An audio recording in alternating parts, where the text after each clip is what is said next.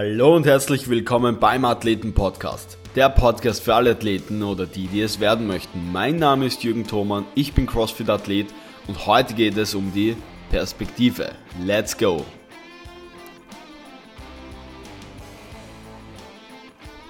Servus meine Freunde, ich darf euch heute wieder begrüßen aus dem 19. Bezirk in Wien und heute nicht von der Couch, sondern direkt von meinem Esstisch.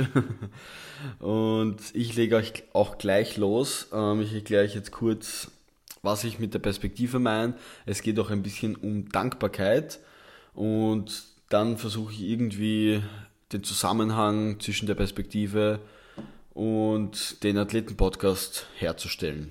Also, erstens, es geht bei der Perspektive, ähm, ich spreche jetzt nur die Leute an, die meistens unzufrieden mit ihrer Leistung sind oder mit sich selbst.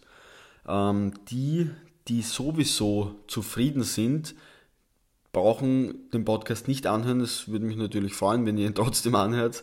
Aber es ähm, geht vor, vor allem um die Leute, die sich immer beschweren. Und ich glaube ja persönlich ähm, aus meinen eigenen Erfahrungen heraus, dass das den Großteil betrifft den Großteil der Menschen. Ähm, ich gebe mal ein Beispiel von mir selber, was ich mit Perspective, also mit der Perspektive meine. Ganz einfach. Ich bin Crossfitter seit knapp 16 Monaten. Ich habe im Februar 2018 begonnen und wenn ich heute trainiere, ich bin jetzt aktuell auf ein Level, wo ich ähm, so ziemlich alle Movements gut beherrsche.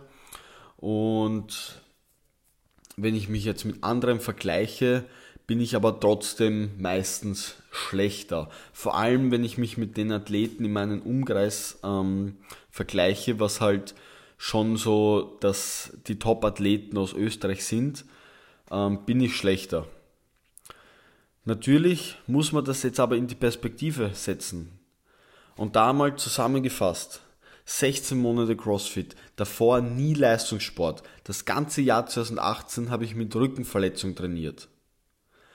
Und 16 Monate ist überhaupt kein langer Zeitraum für einen Sportler.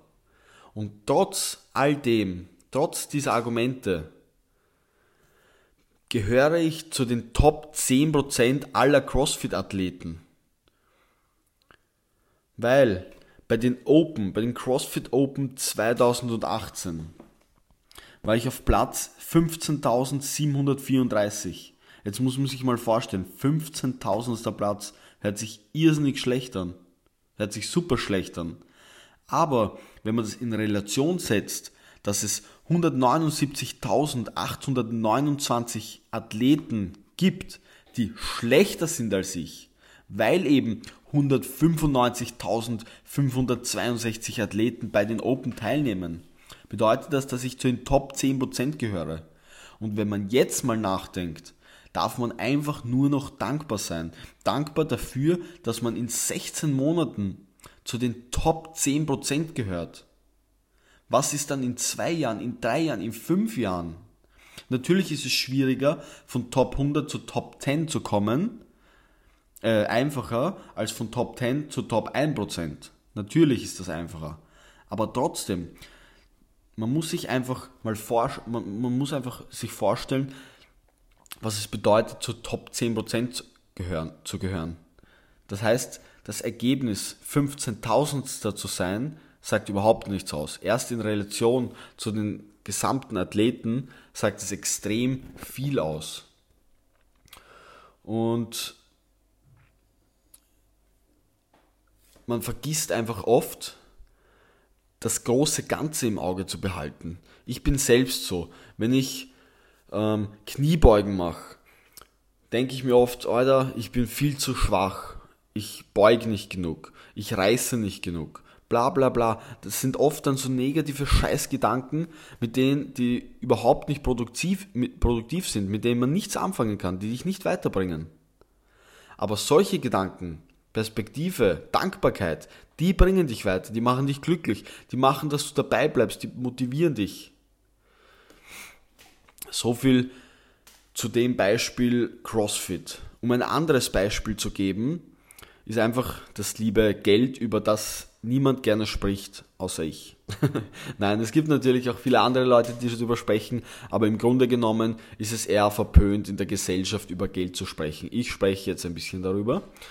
Und ja, da ist einfach das Beispiel wieder, Menschen wollen Millionär werden. Warum wissen sie eigentlich nicht genau, aber es ist halt so, Erfolg korreliert in den Köpfen der Menschen mit der Million. Wenn man eine Million hat, dann hat man es geschafft. Wenn man eine Million hat, dann ist man erfolgreich. Bla bla bla. Aber man muss auch hier mal nachrechnen. Man muss sich die Zahlen anschauen, weil die, mein Lieblingsspruch kommt jetzt, die Zahlen lügen nicht. Und seit ich mir den verinnerlicht habe, ist irgendwie mein Leben einfacher.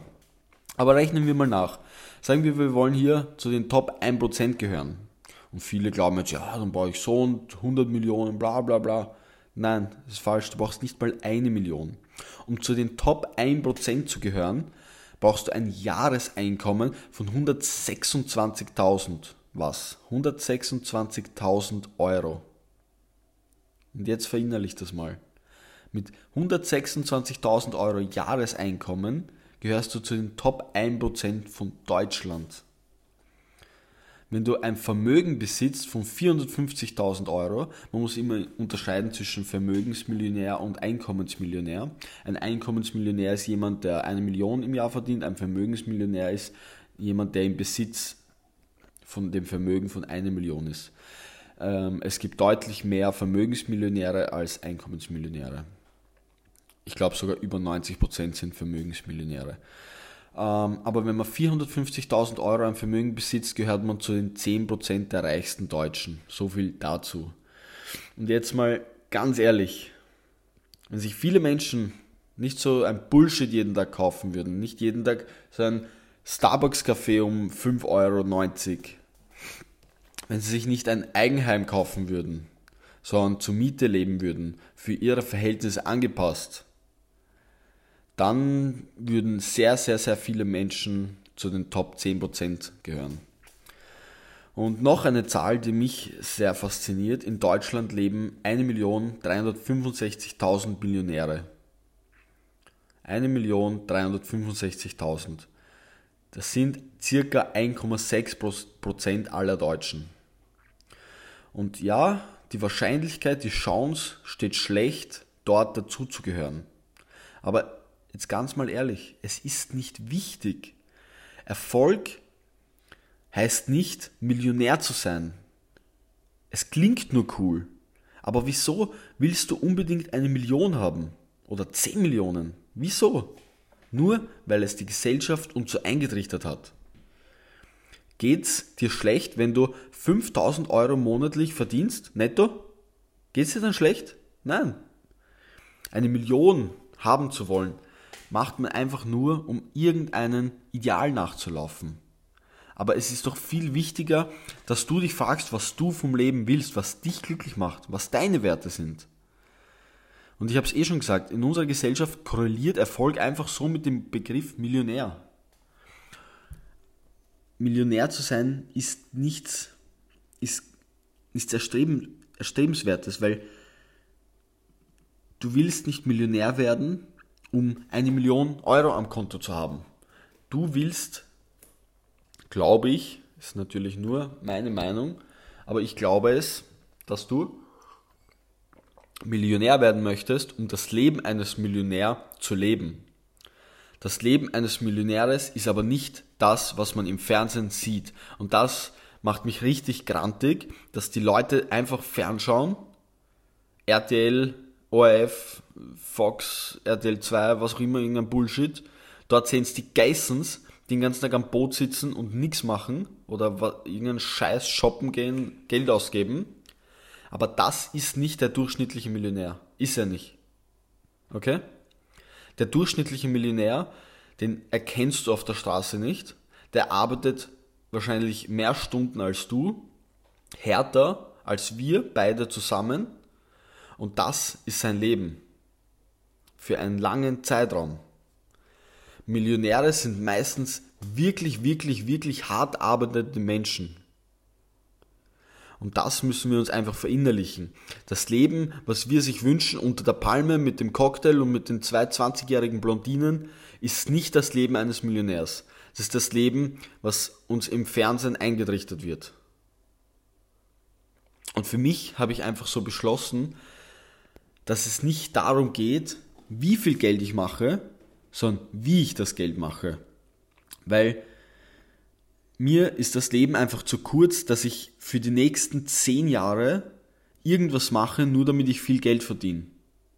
Ja, auch ich habe finanzielle Ziele, aber mir ist es viel wichtiger, was ich den ganzen Tag immer mache und mit wem ich es mache, als wie viel Geld ich dafür diene, äh, wie viel Geld ich dafür verdiene oder bekomme.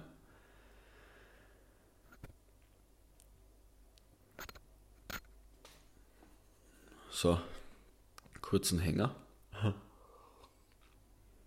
Aber ich glaube, so eine kurze Pause tut uns ganz gut, um das einfach mal sacken zu lassen. Man kann so vieles einfach ähm, verändern, wenn man einfach diese Perspektive ins Spiel bekommt.